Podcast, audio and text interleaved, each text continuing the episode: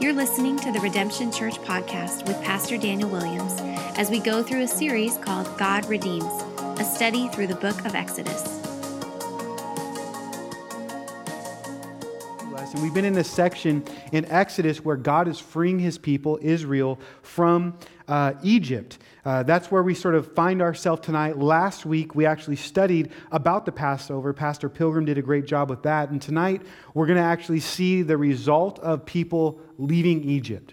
Egypt is the sense of the world. We know that we're looking through uh, Exodus with a gospel lens, knowing that Jesus is our lamb, uh, the, the, our. Um, great substitute and through the gospel to be like okay how do we interpret this and what are these types and pictures of? And, and uh, we know that the gospel gives us this great exodus that jesus set us free that he wants to actually set us free from the bondage of sin. And all these beautiful pictures. And so i'm really excited about the, the seder meal. And we're specifically uh, looking at how this passage points us to christ I hope that you know that, whether we're teaching Old Testament, New Testament, all scripture, Jesus said, points to Jesus. And this is actually an act of worship. What we're doing right now, engaging our minds and hearing from the Lord and studying and taking the time and saying, okay, what does this mean? What does that mean? And God, through the power of His Word, is able to speak to us and minister to us. And so we've been learning a lot, specifically about the mighty hand of God and how powerful he is. And he is powerful, like we testified tonight, how uh, he's able to heal, but he's also powerful throughout the generations, and he's a faithful God. And we see that even through this story of how God uh, was demonstrating to the land of Egypt and the people of Egypt, Israel, and everyone that would listen, that he is God and there is no one like him. He is the great I am, Yahweh, the Lord. And this Egypt, in the culture, they were worshiping many gods, many false gods, deities, and he proved himself to be real. You see, God was judging the nation of, Israel, uh, of Egypt uh, for their sin against God. They were worshiping false gods, and in that they had false practices, ideologies, and really he was attacking their pride through the 10 plagues. And we saw Pharaoh and how he would attack the pride of Pharaoh and actually represented the people and the ideologies. And Exodus 12. Um, 12 last week talks about how God executed this judgment against even the false gods of the day. And this was the moment that Israel would be set free because God actually proved his mighty hand and judgment in that time. And so in, in chapter 12, the beginning of chapter 12, we looked at last week, um, sort of when there was a final judgment, it was coming to a climax, and the angel of the Lord passed over uh, the people uh, and there was a great price, a high price of freedom. God poured out his judgment on this 10th plague in the land and the people, and it cultivated, uh, culminated in really the firstborn being killed. And in Exodus chapter 11, verse 6, it actually tells us that this was a great time of weeping, of sadness. Um, dealing with sin is hard, and judgment of sin is hard. The Bible talks about how sin leads to death. And God, in his righteousness, judged the land and verse 6 tells us it was weeping like never before and never again. And so we deal with this reality that God is the true judge against everyone, and He'll make every wrong right. And when we sin, we actually don't just sin against one another, which damages us in relationships, but we also sin against God. And so it says that from the king's um, son to the slave's firstborn who didn't repent and listen to God died. God, in His great mercy, though, had a way out of this judgment as these plagues were coming to frequently and more and more. He would give warnings so people can actually repent. And those people that listen to God and His word actually listen to His instruction, put, killed a lamb and put the blood over a post, and God passed over, hence the name Passover. And what we see as we're going through the book of Exodus is this is a picture of our redemption story. Not just Israel and God's people, but all God's people of how God works. There's sort of a couple of uh, ways that this works. We looked at the first 10 chapters or so specifically about Moses and how God redeemed him, gave him purpose, called him out, all those things. Now we're seeing that same process and cycle with the nation of Israel. And we're going to see God work in supernatural ways of the story of redemption. And this Passover meal, what I'm excited about is for us to see Christ because we know in 1 Corinthians chapter 5 verse 7, it says for indeed Christ our Passover was a sacrifice uh, was sacrificed for us. We know that when Jesus came on the scene, John the Baptist cried out, Behold the Lamb of God who takes the sins of the world. So Jesus became our sacrifice, our atonement. And there's this great sign of redemption throughout this book. Again, Pilgrim did a great job. Pastor Robin's going to touch on this again, but I think it's important for our study because tonight we find ourselves of the consequences of this, or maybe the rewards of this. Because in these great judgments, God dealing with sin, you also see God's great love and mercy. And that's really what's going to happen the second coming. There is going to be a judgment and there will be dealing with sin, but you always see the love of God, the mercy of God. And you see these things happen at the same time, even with our redemption. There are people that have been saved by grace, by His mercy, that actually have experienced this. And God is alive and well, and He do, will deal with these things accordingly. And Jesus becomes our full atonement. And in the picture of Jesus is where we actually see the heart of the Father because He loved us. He sent Jesus to deal with judgment of sin, but also to make a way for mercy. I love how the prophet Isaiah says this. In Isaiah 53 5, he says, He was pierced for our transgressions, He was crushed for our iniquities. Upon Him was chastisement that brought us peace, and with His wounds we are healed. And so this is pertinent for our study because we find ourselves now, the people of God are going to be free. They're going to be taken from one day they were slaves, and now they're going to be set free and sent off and now we're going to talk about the leading and how God's going to lead them, give them purpose. Just like for us, when God sets us free, He doesn't just set us free from sin, but He sets us for something, for a great, grand, and purpose, and leads us by His Spirit as well. And so you see this pattern going forth and, and this great uh, cycle of redemption. And so let's pick up our study in Exodus chapter 12, verse 33, and we'll go actually through 13 through 16. I know it's a lot to cover, and we have covered a lot of these things so much. Um, so there will be some things that I won't um, go as deep into, um, but I do think that it is important for us to just continue to be faithful to God's word and read every single line and study it, you know, thought by thought, precept by precept, and hear what the Lord has for us. So let me just pray again, real quick, and ask the Lord to speak to us. Lord, we thank you so much that we can come to a place in context where uh, we just see your goodness and your faithfulness again. Lord, I know that everyone listening here, you have a plan and purpose for their life. I pray that you would comfort them, encourage them, strengthen them, build their faith, help them to see you, Jesus, through this Exodus. Lord, not just the redemption story that was found 2,000 or 3,000 years ago, but even now, God, that you are working and active and alive and you give redemption today. And so we just pray, Lord, that you would speak that you would minister. We thank you, God, for the power of your word. You're so faithful to your promises. Help us to see that tonight, Lord. We love you and we bless you, and we just uh, are so grateful that you're here in our midst with us. We ask all these things in your name, Jesus. Amen. Amen. Let's start the first three verses Exodus 33, we'll go to 36. And we'll find sort of the context of where we jump in. This is right after the 10th plague, the death of the firstborn, where Pharaoh's saying, Get out. And then in verse 33, it says, The Egyptians now were urgent with the people to send them out of the land in haste, send the Israelites out of the land in haste, for they said, We shall all be dead. So the people took their dough before it was leavened, their kneading bowls being bound up in their cloaks before it was leavened um, on their shoulders, and the people of Israel had also done as Moses told them, for they had asked the Egyptians for silver and gold, jewelry, and for clothing. Remember, Egypt, uh, Moses warned the people that this actually would happen, and when it did happen, to do something specific, ask people for some, some uh, jewelry, some silver, gold, clothes, these type of things. It must have been crazy for them to hear this a few chapters ago, but now they're experiencing it. And the Lord had given the people favor in the sight of the Egyptians so that they let them have what they ask. Thus, they plundered the Egyptians. Let's stop there and let's just sort of get context of what's happening. And the first thing I want you to see as we go through this Exodus and this point in history and this story is this there is a clear victory that God has won. It's just obviously and super clear. Let me sort of explain it to you if we can hop our minds back in the situations. The Egyptians wanted the Israelites to leave. They wanted them gone. They said, Leave the land quickly, lest we die also.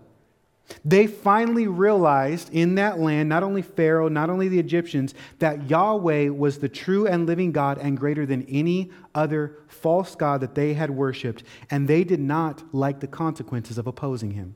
The Bible said God opposes the proud, he gives grace to the humble. In their pride, they got their right place, and now they're saying, Be gone. Get out of here. They're wanting Israel to be released. So much so, it says the Egyptians were urgent with the people to send them out. They gave in and they gave up. They wanted these people out of their lives and gone. So much so, and it was so quick, the Moses writes that it took they took their bread before it was leavened or had yeast or rose. It was that quick. One day they were slaves. The next very day, the people were sent out to be free. The day before, Israel were slaves, but now they're being released suddenly and quickly. Why? Because God, through these plagues and judgment, had proved that He was victorious and that He was God. He proved to be God, and they suffered boldly because of that opposition. It then says that the people were ready to walk in victory. And so they listened to Moses' words because he had prophesied the promises of God that they would be released, and they did something just sounds crazy. They asked these people, Well, if we're going to leave, give me all your stuff, give me some valuables. And in verse 36, it actually says they plundered the Egyptians. It was like, checkmate, I'm done, it's over. God is victorious, He is strong. Now, this victorious triumph points us, we know, through the gospel of what Jesus, the Lamb of God, would do in our redemption. That, that it's a very obvious thing that Jesus not only died on the cross, but rose again. And when we listen to his word, we can live in blessing and victoriously and have the enemy under our foot and not actually give in to the lies of the enemy. The Bible says he slaves us from lies or darkness into being slaves of righteousness. And we walk victoriously in our purity and our promises of God, living towards him. Colossians 2:15 tells it this way. For us, you and I, Christians, followers of Jesus, says that he, Jesus, disarmed the rulers and authorities, and put them to open shame by triumphing over them in him. So, because of the work that Jesus did on the cross, we sort of have this same picture and this same victory, this same excitement. When you put your faith in Jesus, it's not like a try hard or do better. You were spiritually dead and now you are spiritually alive. It's a quick, sudden thing. And although the sanctification, the process of us glorifying God with our lives and us being holy and, and walking away from sin is a long process that takes our entire life, there is a clear victory for all those that call upon the name of the Lord. They shall be saved. And it has been prophesied, promised, and it is guaranteed by this Holy Spirit that when you call upon God, you can have victory and the hope of His Spirit living inside of you. If Jesus said, it, it, you will have eternal life now. Eternal life is to know the Son. And so we need to have some confidence in our story to say, okay, God worked like this, and He's able to empower us to plunder our enemies, to have us walk in righteousness, to live out our trust in Him. I like what one commentator said. He says, We have a king who uh, vacated a grave and gave gifts to men, Ephesians 4 and he gives us the spoils of his ultimate victory. These slaves, these Israelites, these Jews were helpless. And you see throughout the plagues, they really didn't do very much to help God. Actually, sometimes they hindered it because they complained against Moses. They were stubborn people too. But it was God that brought salvation. And it's with like us. We don't really do very much to help God out in salvation. He does all that work. He's already sent the Son, but man, in His grace and His goodness, by His grace, we're able to walk in victory because of what Christ has done, our Passover lamb. What a beautiful picture that is. Or the, how the Apostle Paul said in Ephesians 1 3, all spiritual blessings are found in Jesus. Have you clung to Him? Are you living in victory? Do you know the promises of God to claim so when you are in a situation, even next this week, you may not know you're in this, going to be in this situation, but you can cling to God's word and you can claim that promise for your life. And these people were in a situation where their whole paradigm shifted. And because they knew God's word, the word that Moses spoke, the prophet Moses spoke to them, they claimed that promise and now they are living in victory with Christ. We need to be able to live in victory with them like them as well. And so now, verse 37 and 42 teach us that we can trust in God's word as he delivers his people according to his promises. As he delivers his people according to his promise. Everything that we're, going to read and have read and get into this Exodus, it was something that God already declared to the people and to us as we've studied. Because if we're going to walk in victory and know God's word, he wants to give us confidence in his word that we could trust him, that he's faithful. And so, verse 37 through 42, we see him sort of do this. It says this And the people of Israel journeyed from Ramses to Succoth, Succoth, about 600,000 men on foot, besides women and children. So imagine it's a lot of people. Some scholars say two to three million people. Just now be like, okay, go ahead. I mean, you guys know our small church. It's hard enough to like have a potluck organized. Could you imagine that many people? This is crazy.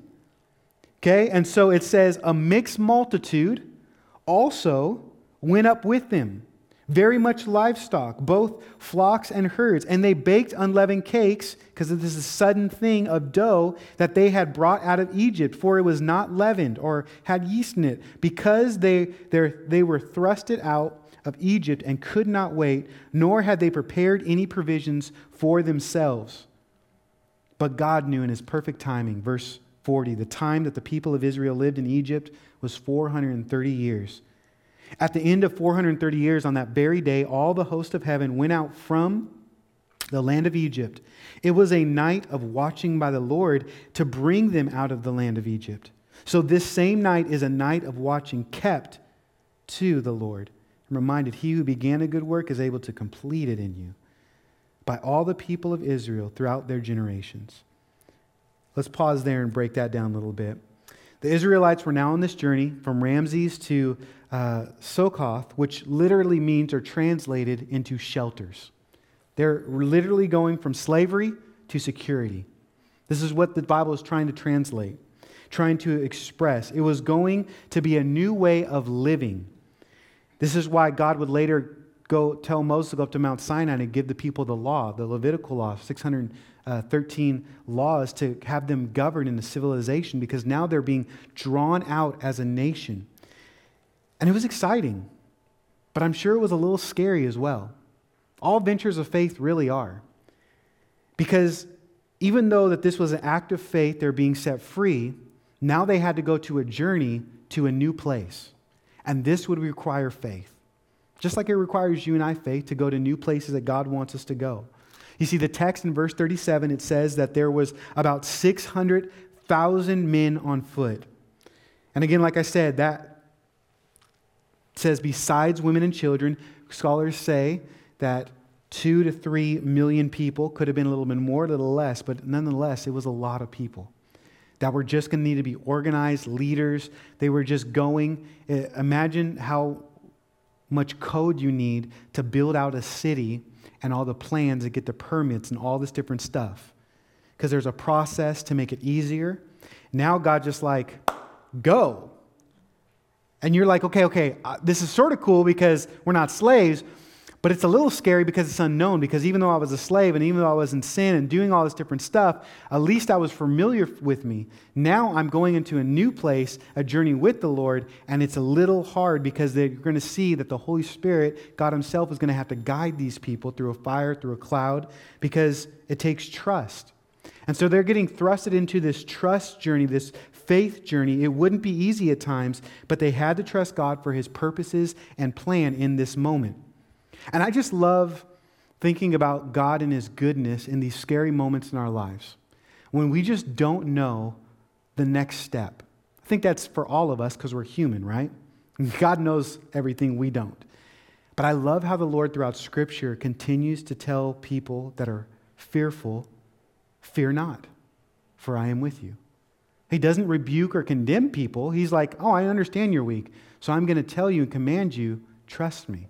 I'll be with you in the process. I'll never leave you nor forsake you. You see, as we trust Jesus in our faith journey, it's both exciting and scary, but the Lord continually gives us His word to guide us and gives us comfort and mercy and allows His Spirit to teach us and just says, Man, I'll be with you. I'll be with you. Fear not, fear not, fear not. We need that over and over and over again. God continually needs to remind us as well in our faith journey, not just people in the Bible and not just these people of this time. And God gives them three reasons in particular to trust them in this text that we just read. I want for you to see particularly three promises that were fulfilled as the Israelites were getting out of Egypt. They were now being released. And the first thing is God promised that the people would be rich when they left the land. Did you know that? He said it before because the people expect it in Exodus, but actually, if you go back to the covenant of Abraham in Genesis chapter 15, verse 14, when God made a covenant with Abraham, he actually prophesied this. So this was even before the nation or, you know, Moses' clever plan. God told Moses, I will bring judgment on the nation that they serve. Who did the nation of Israel serve? The Egyptians. God brought judgment on them. It was prophesied. He was patient because they were there for a long time 400 years. They still didn't repent. But yet, in God's mercy, He's slow to anger, but there was judgment. And He said, After that judgment, I will release them, and afterwards they shall come out with great possessions. With great possessions. The Israelites did come out, the Bible says, with great plunder. And God was trying to teach them, you can trust me. I'm a, I'm a person of my word. Because they were going to have to still trust God in this new venture of faith. For he gave the people great favor in the sight of the Egyptians and told these people, this is crazy. He told them to ask their enemies, Give me your stuff. Just think about that. And then they did it. They did it. You know, sometimes I think about God's word, about He literally says, like, He forgives all of my sin, like all of them, past, present, future, like east to west.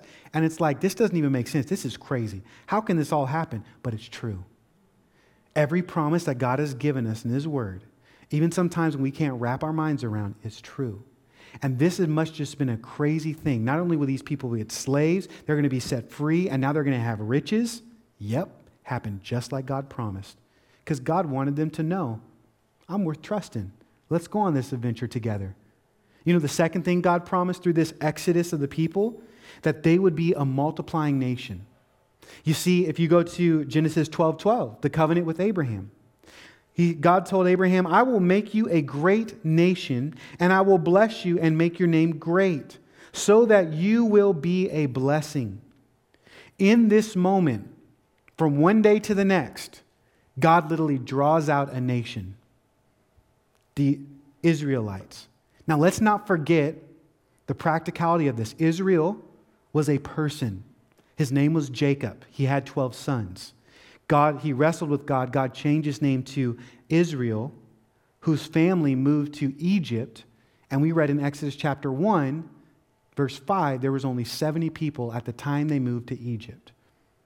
So in all actuality, could be a, maybe a big family, but it's not really a nation, even after generations of this promise.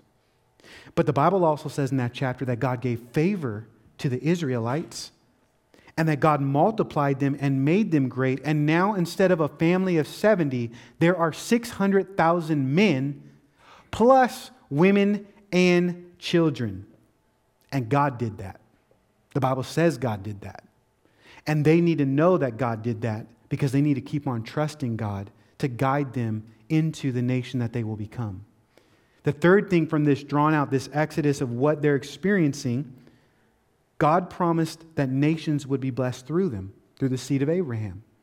And if you notice in verse 38, it tells us that Israel left the land as slaves and they were being set free, but there was a mixed multitude as well with them. They also went with them, meaning there were Israelites, but then there were also other people, even Egyptians, that went with them because you remember God gave mercy to everyone in the land and said, I am the true and living God.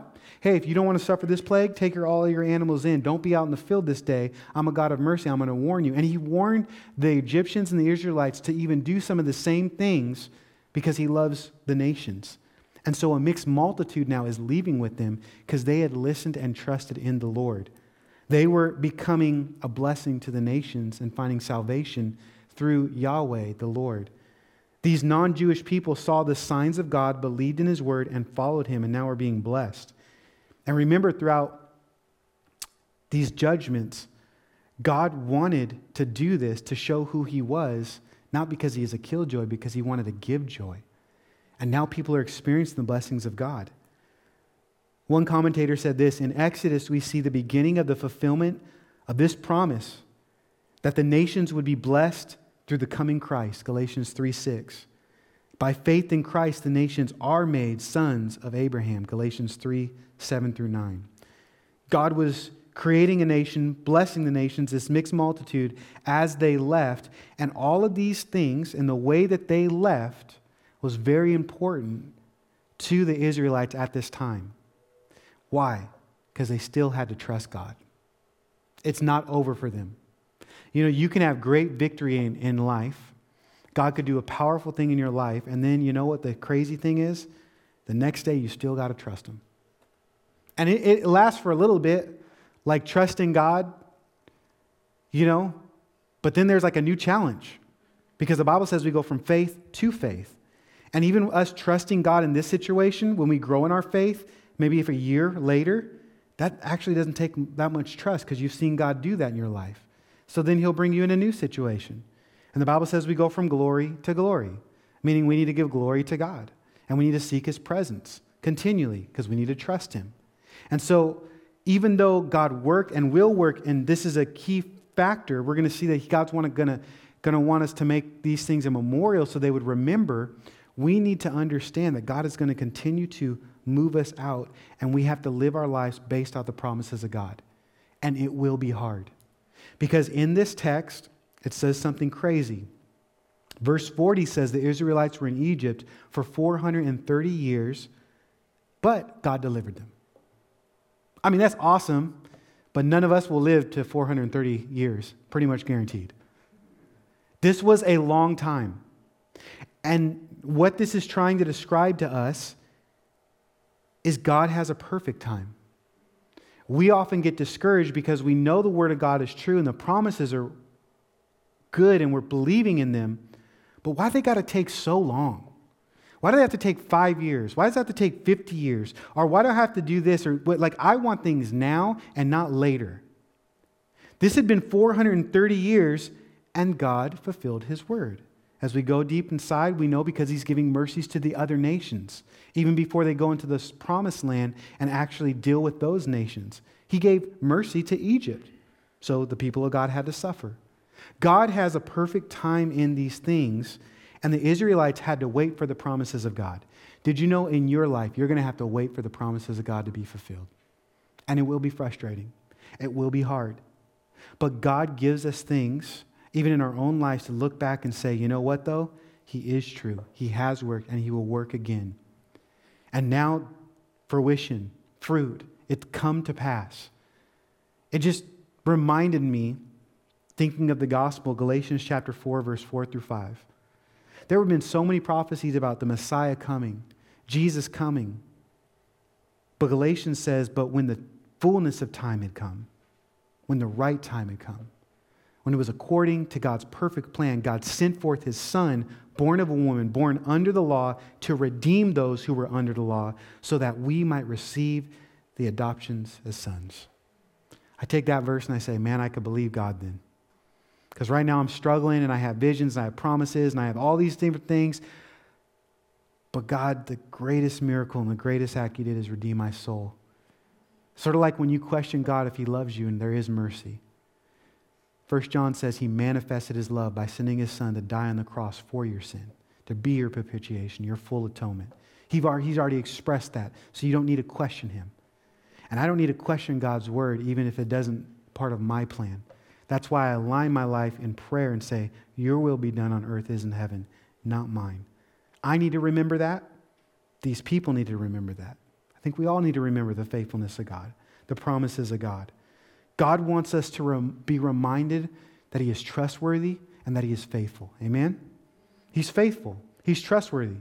So here's a kicker it's like a repeat. You know what God does now? He gives them some memorials, things that they would remember because we as human beings forget. Peter was like, Hey, I know I wrote you a book, but I'm going to write you a second one. And I know it's going to say some of the same thing. But since I'm, I feel good, since I'm in the tent, I'm about to go to be with Jesus in heaven, I'm just going to keep on reminding you the same stuff that you already know. This is what now God is doing to his people as they're being freed. We see he institutes three important memorials to help this nation and even us today to remind us that he is good when we doubt that He is faithful, that you can trust Him in your journey, and you may not see the end. And what He does is He institutionalizes the Passover, the consecration of the firstborn, and the feast of the unleavened bread. The Passover in verses 43 through 51, the consecration of, of the firstborn, verses 1 and 2, and then the end of that, actually, uh, verses, I think, 10 and 16, and then the unleavened, the feast of the unleavened bread. We're not going to go in depth tonight, but I do want to go over them because these things will be brought up, and obviously we've been talking about the Passover. Um, but there's other things that I want to bring up when it comes to this important memorial. Uh, in verse 43 through 51, let's read it together. So you imagine now the promises have been fulfilled, they're going, and hey, the first thing I want you to do is just remember it. Make sure this is important. Just be reminded. And the Lord said to Moses and Aaron, This is the statute of the Passover. No foreigner shall eat it, but every slave that is brought out, uh, brought for, uh, bought for money, may eat of it after you have circumcised him. No foreigner or hired worker may eat of it. It shall be eaten in one house. You shall not take any flesh outside of the house, and you shall not break any of its bones. All the congregation, that assembly of Israel, shall keep it. If a stranger shall sojourner with you and would keep the Passover to the Lord, let all his males be circumcised. Then he uh, may come near and keep it. He shall be as a native of the land, but no uncircumcised person shall eat of it. There shall be one law for the native and for the stranger who are sojourners among you. Why? Because there was this mixed multitude. People are going to know and they're going to follow. All the people of Israel did just as the Lord commanded Moses and Aaron, and on that very day the Lord brought the people of Israel out of the land of Egypt by their host. Now, I know we've covered a lot, and if you get the message next week, if you go to the Passover, we're going to cover different angles. The one thing I want to highlight on this text is how the Passover meal was for the covenant community of God was for the covenant community of God. There's a main emphasis in these verses on circumcision. Now, you know, when we just read about Abraham in Genesis chapter 12, circumcision was a sign that God gave to Abraham as a belonging or sign to be a covenant of community uh, of this faith. Uh, a community of faith that believed in this covenant that God gave, this promise, because God made a covenant with Abraham. And so God wanted the Israelites to be circumcised as an outward expression or reminder of his covenant. And they were circumcised, they were to circumcise their sons, trusting and believing that God's promises were true and they were his coveted people. And then the big idea here in verse 47 is all the congregation of Israel shall keep it, meaning they shall keep the Passover. They should do this annually and be reminded that they are a part of God's covenant and they are a part of his people. They were to do this to remind themselves that there is a good and great, mighty God, and He freed us. And as they partook in this meal, they would be reminded that God is faithful, that He is trustworthy, and they would cause them to live for Him. But there were outsiders, foreigners, slaves, or whoever, this mixed multitude that couldn't partake unless, you notice, they had to get circumcised as well. Why? Because the meal was for uh, more than just a food or a feast. It was a practice that they were to partake in to remind them of the saving blood of God, of how He uh, provided. Yes, it was a meal, and yes, there was symbolism, but there was something to partake in that and to say, man, I'm reminded that these things are true, and I partake and I believe in Yahweh, and He is my God. God wanted the Passover to be an expression of faith and not just a religious practice. It was this thing that they could do. One commentator said this outsiders and foreigners were not allowed to eat the meal, not because of their ethnic status or social status, but because of faith and practice status. Everyone was welcome to the table as long as they were circumcised, trusting and worshiping only in the living God. Now, obviously, I can do a whole nother Bible study on this. I'm just giving you some cliff notes, all right? We see, though, this principle, even for us as believers, as Jesus instituted communion. And get this illustration and picture. Because in communion, it's just a meal, but it's a meal for believers to partake in to remember the work of Jesus that he did on the cross and how he shed his blood and was Savior for us. It shouldn't just be a religious thing and something we do, and you should not partake in communion if you are not a believer, circumcised or cleansed of the heart. You should be born again, trusting in God. And it's more than just a simple, uh, some juice and some cracker. You're partaking and celebrating the work that God has done, believing in his promises, and par- being a part of the covenant community of God. And then what the Bible says that all are welcome to partake as long as they repent and believe in Jesus. And you may hear me say, hey, here at Redemption Church, you may not be a Christian and even know God, but you can see and you can believe right now that all these Christians are coming and going to partake in communion, and you could become a Christian right now and take. You can actually enjoy and believe in the gospel and have your sins forgiven. And what we're doing when we come together for communion, we are remembering that God is our amazing Lamb of God, that He shed His blood and He is coming back again, that His word is true and the Bible says don't take communion in an unworthy manner just because you want to be religious or to fit in, or in this case, just to have a good meal. No, no, no, no. We need to partake and be a part of this community. And so there's Moses is making it very clear that you need to be circumcised. There will be people and outsiders if they are and they want to partake. They need to do these requirements and make sure. And we too need to make sure our hearts are cleansed, repenting to God and coming to the, the bread and the juice just understanding what it means that it's more than just a meal. And so God wanted this nation to have this Passover meal annually to remind them of what's taking place. But he doesn't just do the Passover, institutionalizes that. Now, the next thing we see is in verses 1 through 2 of chapter 13, the, this consecration of the firstborn. So, this is something that's not an annual thing. This is a firstborn. Many times when we think of the firstborn of the firstborn dying, we're just thinking babies, but this is not so. This is not the case. This is uh, firstborn would just be the first son or someone that would come into your life that is the first. And so you would consecrate them unto the Lord. And um, let's read the verses, and I want to explain this a little bit. The Lord said to Moses, Consecrate to me, set them apart, all the firstborn. Remember, Israel would be known as the firstborn of God. Whatever is the first to open the womb among the people of Israel, both of man and of beast, is mine. And again, we'll read it, but in verses 11 through 16, it also talks about this principle. But before we get into that, what does consecrate mean? It means to make or declare sacred. To make or declare sacred, to, to dedicate formally to a divine purpose. God is saying, uh, I want the firstborn to be dedicated, to be declared that they belong to me. This was significant to do because of what the firstborn represented and their responsibility in the family at this time. The firstborn of the family represented the family, uh, the family in their honor and passing along the name, but they would also have the rights to distribute the inheritance and take care of the family if the father would suddenly, or the parents, the uh, hierarchy, the, the family, the patriarch would go away or something would happen. They would be responsible. They would be in charge. They would be the one that has to do these things. Uh, one scholar and writer, Tim Keller, he says, in ancient times, all the hopes and dreams of a man and a family rested on the firstborn. Rested on the firstborn. And if you know scripture, you know that that role of the firstborn was, was a significant role that would bless the family, that would honor the family name, and it was a significant thing. And God's saying, I want that significant thing to now be dedicated and formally honored to me. So people know that your family actually belongs to me. So to consecrate a firstborn son of the family was literally you're formally dedicating and declaring your family truly belongs to God. My hope and my rest is not necessarily on the firstborn, but it's on God.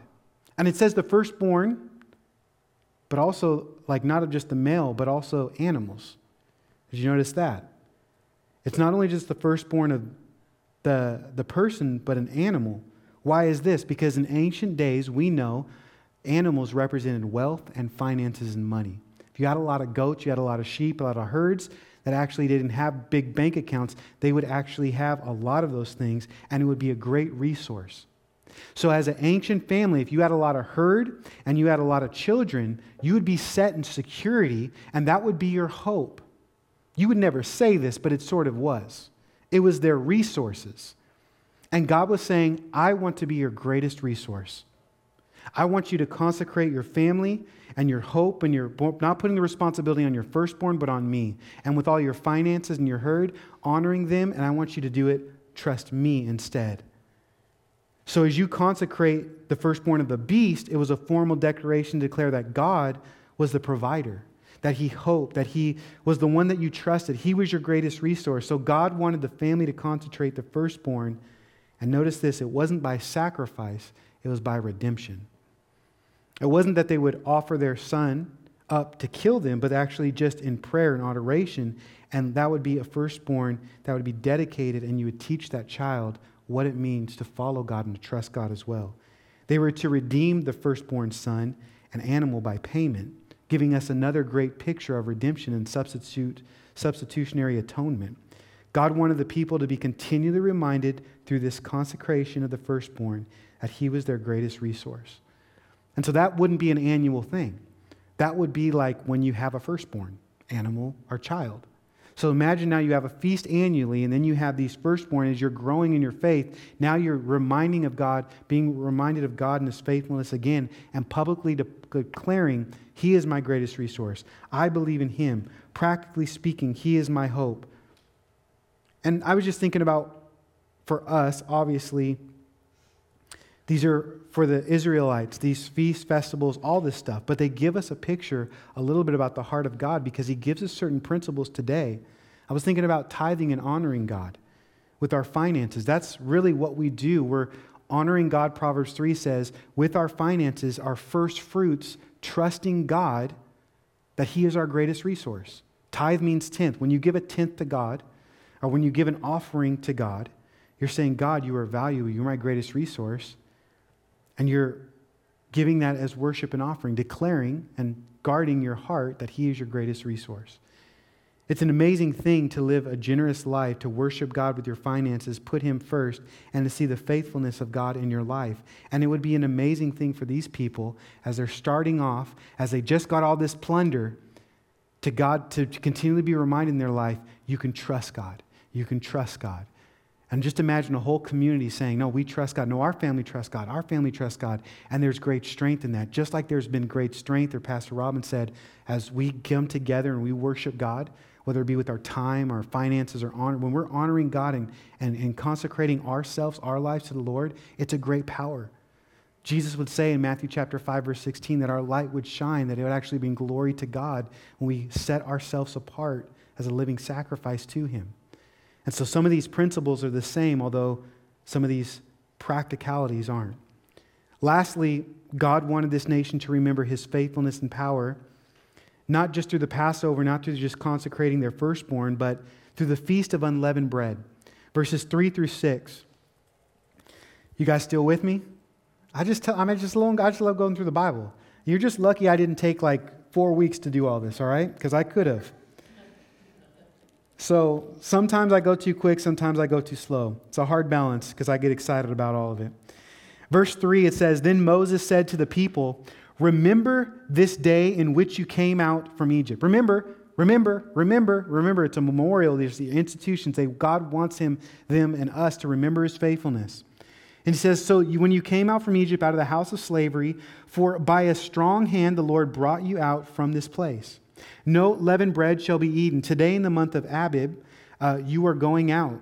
And when the Lord brings you into the land of Canaanites, because God wouldn't just bring them out of something, He was bringing them into something, this promised land. The Hittites, the Amorites, the Hivites, and the Jebusites. which he swore to your fathers to give you, because he's faithful. He promised you a land flowing with milk and honey. You shall keep this service in this month. Seven days you shall eat unleavened bread, and on the seventh day there shall be a feast to the Lord. Unleavened bread shall be eaten for seven days. No leavened bread shall be seen with you, and no leaven shall be seen with you in all of your territory. You shall tell your son on that day, because they would ask, Hey, daddy, why is the bread not fluffy anymore? Well, it is because of what the Lord did for me when I came out of Egypt. And it shall be to you a sign on your hand and as a memorial between your eyes that the Lord or that the law of the Lord may be in your mouth. I love practicality. God is actually helping them and telling them and teaching them to train their children. For with a strong hand the Lord was brought uh, has brought you out of Egypt. You shall therefore keep his statute as its appointed time from year to year. Again, it's an annual thing. Now, when the Lord brings you into the land of the Canaanites, and he would do that, as he swore to you and your fathers, and shall give it to you, you shall set apart to the Lord all the first open wounds and uh, womb, and all the firstborn of the animals that are males shall be the Lord's. Every firstborn of the donkey you shall redeem with the lamb, and if you will not redeem, it shall break its neck. Every firstborn of the man among your sons you shall redeem. And when it is time to come, your son asks you. Again, this is asking about the consecration of the firstborn, the animal, the, the, the, this feast of unleavened bread. What does this mean? Why do we have these systems and these rules and these laws? You shall say to him, By a strong hand the Lord brought us out of Egypt from the house of slavery. For when Pharaoh stubbornly refused to let us go, the Lord killed all the firstborn in the land of Egypt, both the firstborn of the man and the firstborn of animals. Therefore, I sacrifice to the Lord all the males that, uh, that firstborn are first open of the, of the womb. But all the firstborn of my sons I redeem. It shall be a mark on your head or frontlets between your eyes. Remember, God was making a point the difference between following Him and false gods. And He's saying, if you follow me, you'll be redeemed, but if you don't, you'll be judged. For by a strong hand the Lord brought us out of Egypt. All right, lastly, the feast of unleavened bread. Again, we looked at this feast last week as the Israelites had quickly rushed out of Egypt. Uh, they took unleavened bread with them because it was a sudden thing. And God wanted them to keep this tradition, this ritual, by eating unleavened bread for seven days to teach their children. This was a great process or system to not only be reminded for them, but for their kids, because God wants us as His followers, as His people, to make disciples. You know this, right? You know that your faith is just not for you, that you've been called to pass that on to others, specifically starting with your family and burrowing out into our communities to share the love of God. And so God sets people up and says, Hey, I'm going to put this in your whole community so that way it could be a continual reminder and that they could know. Like I said, the kids would notice, uh, you know, Daddy, Mama, why are we eating this type of bread? Because if you don't have yeast or leaven, it wouldn't rise, and they had to go quickly, so it'd be like more like eating a cracker. It was a natural way to disciple kids and to testify of God's great power. And notice in the text, three times in verse 3, verse 14, and 16, it says, For the Lord brought you out of Egypt with a mighty or strong hand. This meal, this feast would cause them to remember that God delivered them from the bondage of the Egyptians with a mighty hand that he's powerful. You guys know this just as much as I do. When God delays in his promises, you not only question his goodness, but sometimes you can question his power, can't you? Like, well, can God really do that? But on the scene, doesn't he say, well, all things are possible? Nothing is impossible with me? God wants to prove to you his faithfulness that he says something can happen and that he has a mighty hand to be able to do it. So he would remind them, just as the Passover, of God delivering them from bondage with a mighty hand, with his strength. God is able to deliver you. He is powerful. If he is delaying, it is not because he is weak, it's because he has a better plan, and we need to trust in that plan. And so it's an important reminder that we would be responding to God's great grace with purity and with a holy life. Because as you guys know, as you walk through Scripture, leaven or yeast is often referred to in certain translations. It's an image of Scripture of sin. It's hidden it works silently and secretly, it spreads and it pollutes everywhere it goes. 1 Corinthians 5 6 through 8, the Apostle Paul admonishes the local churches to purge out the sin from their midst and present themselves as unleavened loaf to the Lord. And so, what God is doing here is He's giving them a picture of how they should respond to God's great and mighty hand of salvation. We are to respond to great God's great love, His shedding of His own blood, by living a life of repentance and pursuing holiness and walking in righteousness. Paul would say it's our reasonable act of worship, Romans 12. David Guzik said this The purity of the feast of unleavened uh, bread followed upon the blood deliverance of the Passover.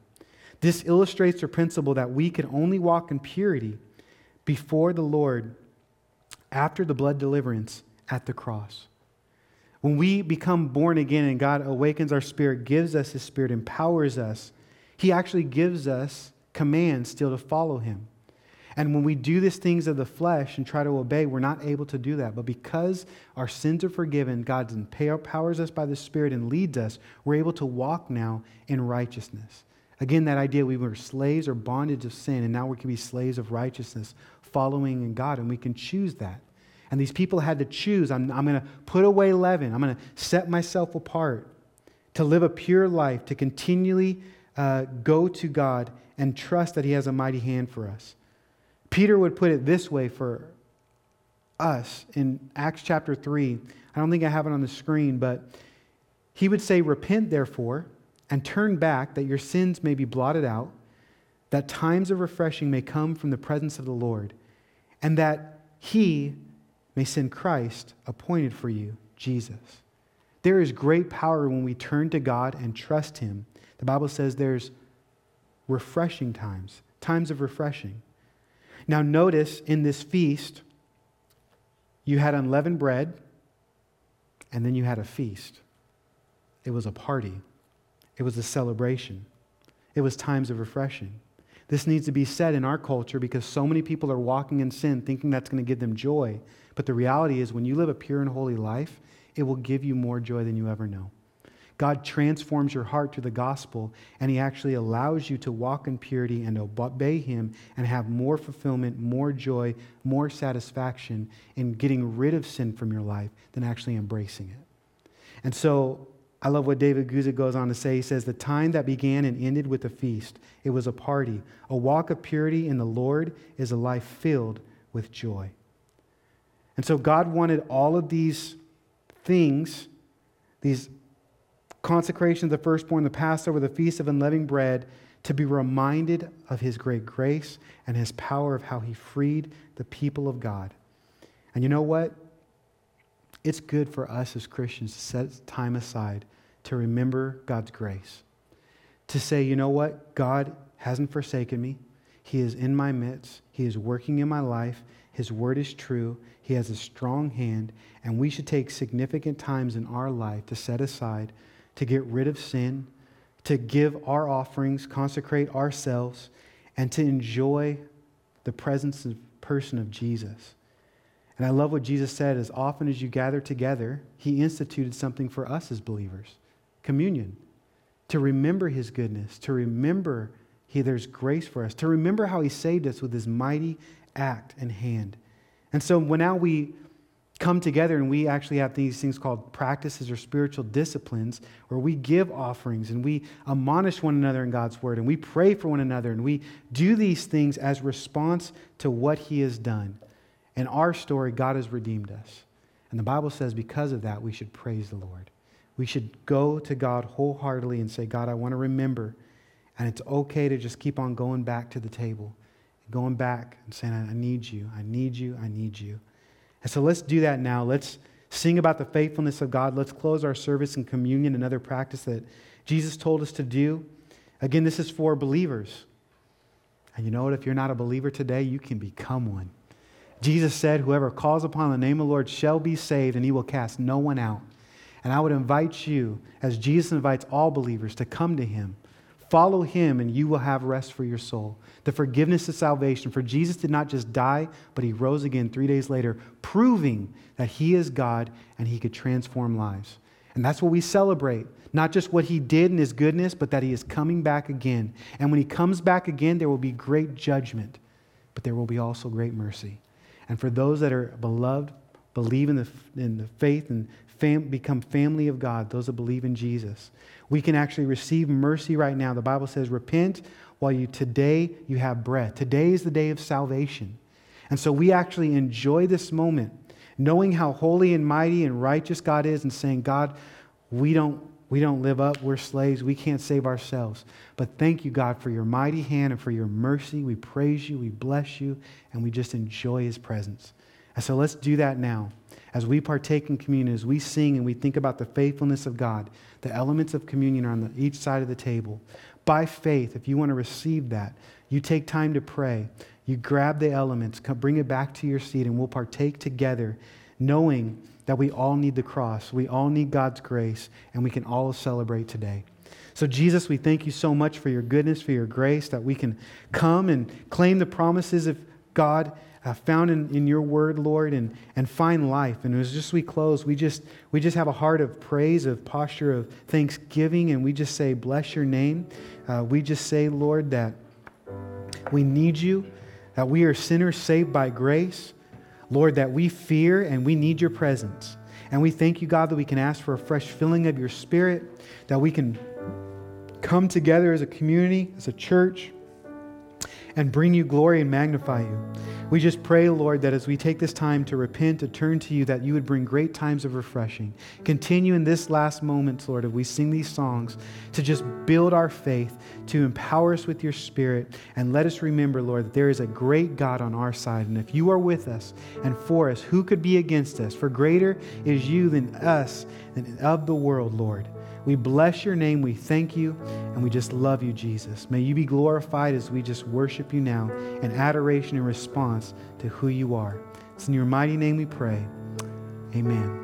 This is Pastor Daniel Williams with Redemption Church. Thank you so much for listening to this message.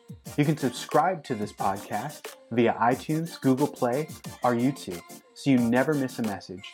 The mission of Redemption Church is to pursue and to proclaim Jesus, and we would love to have you partner with us. Feel free to share these messages with your family and friends. And also, if you'd like to donate to the ministry, go to redemptiondb.com. God bless you.